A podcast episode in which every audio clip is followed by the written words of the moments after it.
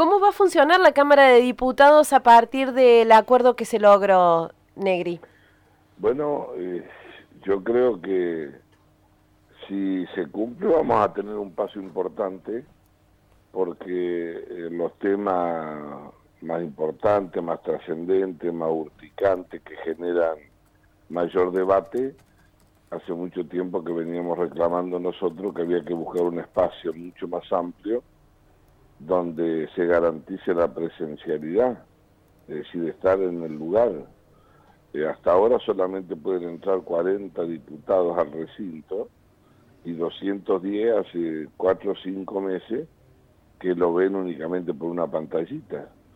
Entonces, eh, el día 4 del mes pasado se había vencido un reglamento que hicimos nosotros para estas sesiones mixtas y después no tuvimos nunca más noticia, entonces quedó una sesión presencial y fue el motivo del conflicto por el que viajamos más de 90 diputados, viajaron y estuvimos adentro del recinto pero no le tomaron asistencia, pero a su vez le daban la palabra originó que presentáramos un amparo judicial, porque ese reglamento establece que debe ser por consenso de todas las partes y no se respetó. Bueno, antes de ayer retomamos el diálogo, hemos llegado a un acuerdo, eh, a pedido de un bloque para temas importantes va a haber sesión presencial y el que no pueda asistir por razones que establece la ley, que los exime, mayores de edad, personas de riesgo, lo podrán hacer eh, por vía telemática, ¿no? Este,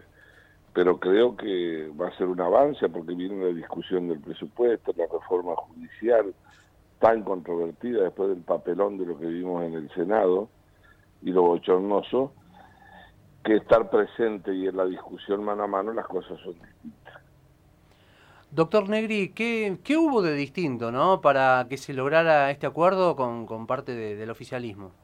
Sí, eh, tenía que preguntarle al oficialismo. Pasó 28 días sin hablar con nosotros. No sé qué, no sabemos a qué obedeció. Nosotros estuvimos tres meses y medio, cuatro, funcionando muy bien con el presidente de la Cámara, con acuerdos. y además porque es un sistema donde usted tiene que discutir leyes que no sean eh, tan polémicas, porque el sistema si no, no aguanta tampoco. Usted está a veces 12 horas, 13 horas con leyes que están más, o menos de acuerdo. Imagínese una, una ley como la de presupuesto, donde se discute artículo por artículo, donde hay 257 diputados. Pero puede estar 10 días, no sé cuánto. Entonces, en todos los parlamentos del mundo, esto se hizo con motivo de la pandemia y con protocolo para garantizar el distanciamiento social, pero obviamente se discutían pocos temas y temas eh, muy de consenso, que haya bastante acuerdo para evitar eh, a través de sistemas polémicas muy prolongadas. Pero Negri, algo tiene que haber habido de distinto para que las dos partes se dieran, porque si no, no se logra un acuerdo.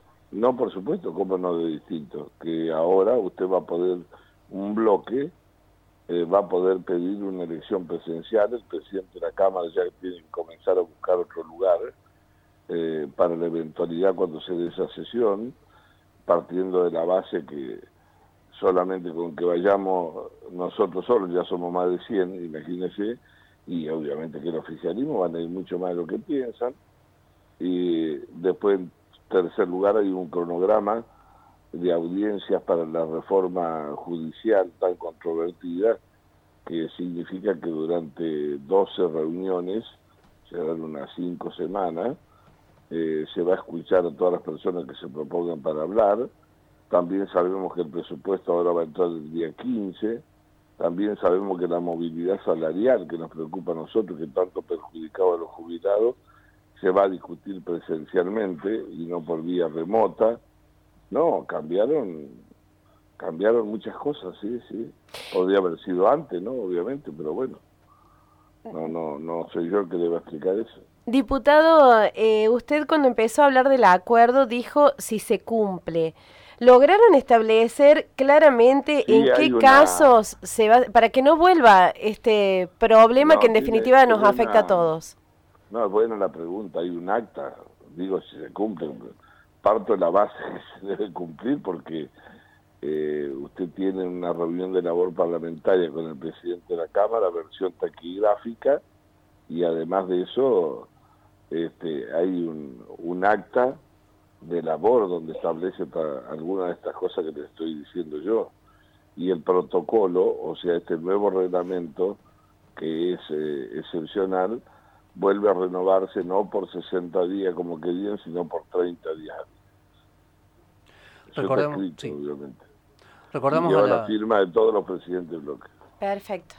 Recordamos a la audiencia de Noticias Alto que estamos dialogando con el doctor Mario Negri, presidente del Interbloque de Juntos por el Cambio en la Cámara de Diputados de la Nación. Diputado Negri, usted hace unos días ha señalado eh, y ha dicho ¿no? que no quieren llegar a dos congresos eh, ante esta situación que se ha generado ¿no? en diputados. De todas maneras, da la idea, ¿no? por lo menos uno lo ve desde afuera, que esta palabra, dos congresos, ha sido como instalada dentro de la sociedad argentina, indiferentemente de, que esa posibilidad no se lleve adelante. ¿Usted considera eso? No, lo que quise manifestar muy claramente y en forma contundente, que a raíz de esta crisis, usted recuerde que hicieron una sesión que no fue por consenso, solamente con 132 diputados en forma virtual, para nosotros eso es ilegal, y la otra mitad, 125, no ingresaron al sistema. Entonces lo que yo dije que había que resolver rápido este tema, porque si nosotros no íbamos a prestarnos para hacer lo que pasa en Venezuela, que también la oposición dejó de asistir y yo creo que eso es un error porque usted les regala el Congreso para que puedan hacer lo que quieran. Entonces dije, con nosotros no va a haber dos congresas, tiene que quedarse tranquilo porque estemos en acuerdo o desacuerdo, si estamos en desacuerdo iremos impugnando, pero vamos a estar presentes en la discusión y en las votaciones. Negri, ¿y por qué, por ejemplo, en la legislatura de, mm, de, de, la ciudad de Buenos Aires sí se pudo venir trabajando de manera virtual o en el Senado también sin problemas? ¿Y por qué esto sí fue un problema para diputados? ¿Y a usted le parece la dimensión de los tratamientos de los temas? Es como la legislatura provincial de Córdoba, que es unicameral. Es como, no sé, que hablemos de Marte y hablemos, eh, no sé, de, una isla de 10 metros acá en la Tierra. La dimensión, el tamaño de los problemas, los debates que tiene que haber. Además, eh, creo que la ciudad de Buenos Aires tuvieron un acuerdo de dos tercios por el cual eh, se pusieron de acuerdo por unanimidad y nosotros hemos hecho un sistema mixto durante tres meses y medio. El Senado de, de la Nación no es distinto. Como tiene mayoría de sobra el kirchnerismo, usted fíjese el papelón que traten de ver una sesión.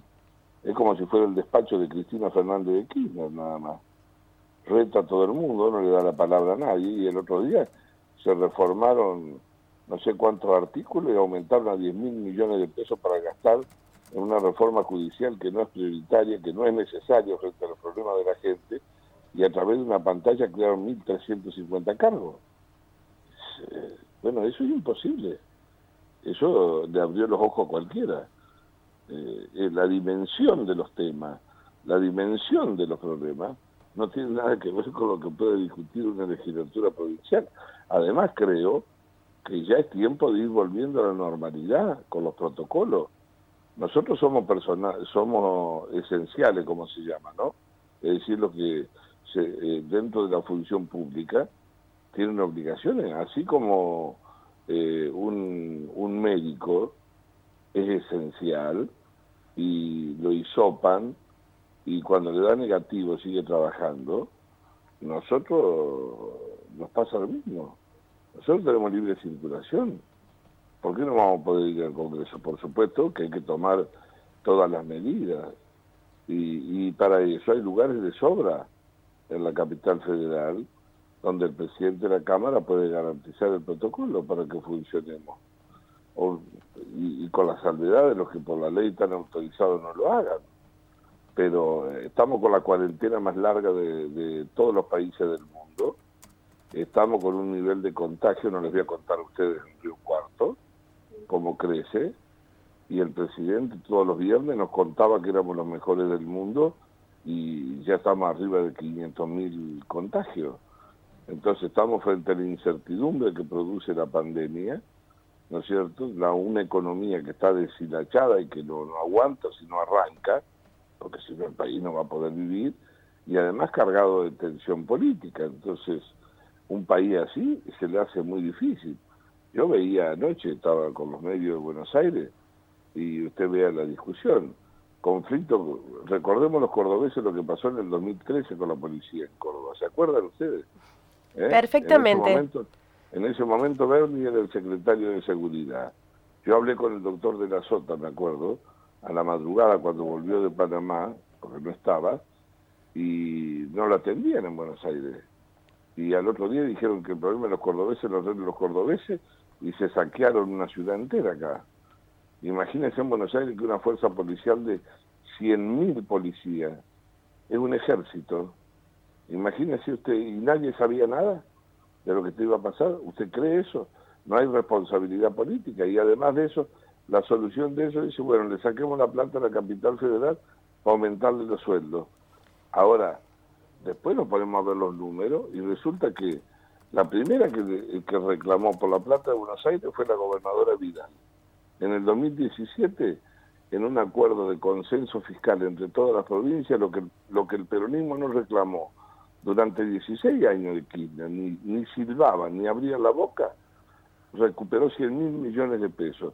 Y ahora me pongo a ver anoche las transferencias, o sea, mandarle plata en forma discrecional, no por la ley, resulta que a la provincia de Buenos Aires hasta mayo de este año le han mandado 80 mil millones de pesos. 80 mil. Las provincias restantes, nada, es decir, que se manejan, eso no es federalismo, eso es lo más unitario que hay. Y, llevando a declarar una guerra entre porteño y, y es lo mismo que nos está pasando en el interior. Ustedes han tenido que ver en Río Cuarto cómo se resuelve con un amparo, porque los productores no pueden pasar a San Luis porque le han hecho una zanja de 12 kilómetros. Hay aduana interna en Córdoba. Es decir, hay un momento de anarquía muy difícil que el gobierno debe reordenar las prioridades. En San Luis, un legislador nacional lo encierran en un hospital. Está prohibido, eso va en contra de la Constitución. Es decir, que no puede viajar. Vuelve y lo meten a un hospital. 14 días. Eh, eh, estamos eh, ¿Qué, qué, tiene que ver con las instituciones? Ahora, el presidente come con Moyano, no hace cuarentena. Doctor Negri, eh, Florencia Arieto había hecho un curioso, un curioso anticipo ¿no? de lo que iba a acontecer esta semana que tenía que ver con esta actitud de la policía bonaerense. ¿Usted también estaba al tanto de lo que iba a pasar? No, yo no, no, yo no. No, bueno, ella es una especialista en seguridad, ¿no? Está trabajando, trabaja permanentemente pero son tan estúpidos en algunos casos que pretendían decir que Cambiemos había organizado una movida con la policía con 100.000 policías. Imagínense si usted tiene esa fuerza. Es como aquel que piense a la inversa y no salga. Yo sabía apoyarlo, eh, porque creo que no se puede ir a la casa del presidente a rodearle la casa. Eh, eso no tiene nada que ver con el reclamo justo. Le pagaban 40 pesos las horas extras. ¿Qué hace el gobierno de la provincia de Buenos Aires? Negri. con el dinero que le están mandando. Sí. Negri, en el comienzo de la cuarentena había acompañamiento, usted dice que ayer salió a apoyar, sí, eh, a las decisiones que tomaba el oficialismo. ¿Por qué se rompe este, este acompañamiento o este consenso ah. más, eh, más que otra cosa cuando surge la propuesta de pedir un aporte solidario a las grandes riquezas? ¿Por qué justo ahí se rompe? No, ¿cómo se va a romper? ¿Quién dijo eso? Ahí fue cuando empezó a cambiar eh, su actitud la oposición. No, no, no, no, no, perdóneme, discúlpeme que te que discrepar con usted. Yo fui, yo no lo conocía el presidente. Cuando comenzó la pandemia nos citó y yo vi los números. En ese momento se hablaba de proyecciones de contagio que podían llegar, no sé, a dos millones eh, en la Argentina. Estábamos todos perplejos y, el presidente nos contó todo y había que actuar, porque yo le dije, para mí eso se debía centralizar y el que gobierna, sea él, sea Macri, sea Pérez, el comandante de esa crisis, tiene que resolverla. Y, hay que centralizar las decisiones. Y él tuvo un empoderamiento social que llegó al 80%. Alberto Fernández le habían dado la confianza, aún que no lo votamos. Es más, eh, le habíamos dado nuestra libertad. Esta es la cuarentena más larga, la libertad de movimiento, la que usted, que no pudo salir durante un tiempo, el que no podía caminar una cuadra, el que sí ahora, hoy, con problemas. Usted sabe lo que es darle al Estado su libertad para que la maneje. Tiene que ser muy responsable. Yo hablé con el presidente, a mí me llamó dos o tres veces, y le dije que a la par de eso había que ir pensando cómo salíamos de la crisis económica, una crisis que se avecinaba como profunda en el mundo, pero la nuestra muy aumentada, más la que veníamos, más lo que se producía, teníamos que pensar entre todos, y sin embargo, nunca quiso convocar a nadie. Recuerden ustedes que decía prefiero que perder la economía que no se muera nadie, y obviamente, ¿quién va a querer que se muera? Usted quedaba como un asesino, al poco tiempo se dio cuenta que la economía mata, y si no, pregúntele a cualquier pequeño comerciante que tenga un boliche o un kiosco, si lo tiene encerrado siete meses y va a seguir viviendo. Y en este contexto, Negri, un aporte solidario de los que más tienen eh, suma, ¿no le parece? Pero estoy hablando de otra cosa, yo no, digo... No, digo, por las medidas a las que tiene que atender el presidente o que tiene que tomar el presidente y su equipo de gobierno en una situación de excepcionalidad. Digo. es muy probable, ¿eh? cuando discutamos la ley vamos a ver qué miradas hay recién ha entrado la ley, pero ese no es el, tema en discusión. El tema en discusión es que es un gobierno que se ha encerrado, que se ha aislado. Gobierno que nadie explica por qué en ninguna parte del mundo la justicia ha estado casi seis meses funcionando a media y en los primeros meses sin funcionar. Mientras tanto salían por la ventana tipos que no tenían nada que ver y que estaban presos. ¿eh? No quedó uno adentro por, por caso de corrupción y el Congreso funcionando a media, como lo hemos visto, nosotros en diputados los que mejor más o menos hemos funcionado. Y la discrecionalidad y además el gobierno recurrió a la maquinita y tuvo que fabricar plata, emitir, en eso estábamos todos de acuerdo. Ahora, el tema es la prioridad, ¿dónde la pone usted? ¿Cómo la distribuye? ¿Con qué grado de discrecionalidad? O inventar una reforma judicial, a usted que está preocupada por el dinero igual que yo ¿Sabe cuánto cuesta la reforma judicial? 10 mil millones. 10 mil millones. ¿Para qué? ¿Cuál es el apuro? ¿Crear 1.400 cargos nuevos?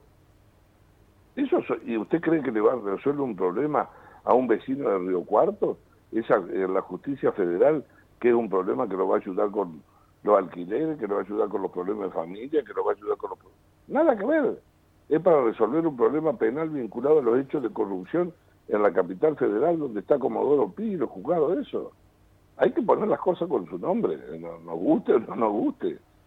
Ese es el tema. Lo otro es otra discusión, pero acá si nosotros no tenemos un programa de desarrollo, de crecimiento y que nos permita exportar, venderle al mundo para que entre las divisas a la Argentina, para que pueda haber inversión, eso significa para que pueda haber trabajo. Usted imaginemos que cuando termine la pandemia, de cada dos argentinos, uno va a ser pobre. Imaginemos que nuestra economía va a caer, según todos los cálculos del mundo, si en todos lados las economías caen 7, 8 puntos, acá van a caer 12 puntos. ¿Sabe cuánto es eso? 47 mil millones. Entonces, bueno, hay que ordenar, como si usted en su casa, cualquiera ordenar las prioridades, dónde comienza a poner el dinero, dónde los gasta, cuáles son los sectores más empobrecidos, los sectores más afectados. Obviamente que es así, pero para eso hay que gobernar, hay que tomar decisiones, hay que optar y no tener un gobierno con dos cabezas, porque eso así no funciona.